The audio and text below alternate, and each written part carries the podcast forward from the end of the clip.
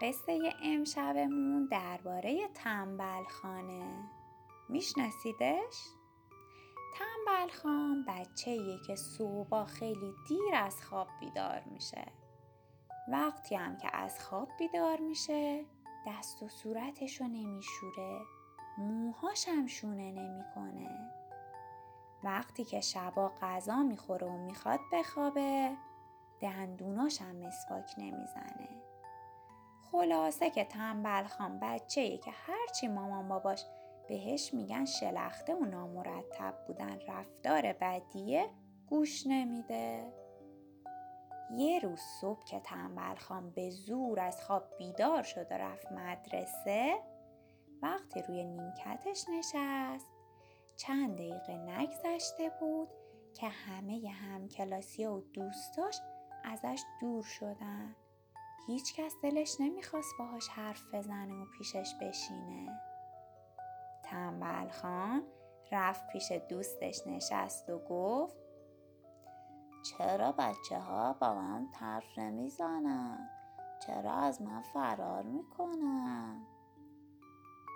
هنوز حرف تنبل خان تموم نشده بود که دوستش دستش رو جلوی دماغش گذاشت و گفت وای با من حرف نزن، دهنت خیلی بوی بدی میده.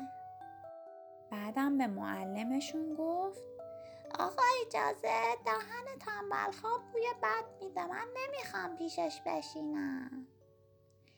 آقای معلم تعجب کرد و از تنبل خان پرسید پسرم مگه تو هر شب دندوناتو مسواک نمیزنی؟ تنبل خان که دندوناشو مسواک نزده بود از خجالت سرخ و سفید شد و سرشو انداخت پایین. آقای معلم گفت پسرم اگه میخوای دهنت بوی بد نده و دندونات سالم بمونن باید هر شب قبل خواب مسواک بزنی. اون روز ظهر وقتی تنبل خان داشت از مدرسه به خونشون برمیگشت همش به فکر بوی بد دهنش بود. یاد حرف باباش افتاد که همیشه بهش میگفت باید تمیز و مرتب باشه تا همه دوستش داشته باشن. همونجا بود که تنبل خان به خودش قول داد که از این به بعد پسر زرنگی بشه، دندوناش هم هر شب مسواک بزنه. دیگه صبح دیر از خواب بیدار نشه، به موقع هموم کنه.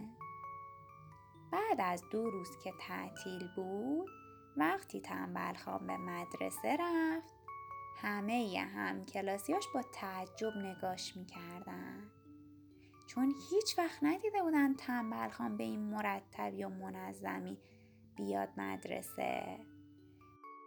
بعدم همه دورش جمع شدن و تشویقش کردن. وقتی آقای معلم فهمید که تنبل خان بچه زرنگ و مرتبی شده و دندوناش هم مسواک میزنه خوشحال شد و یک کتاب خوب که پر از نقاشی‌های قشنگ بود به تنبل خان که حالا دیگه زرنگ خان شده بود جایزه داد.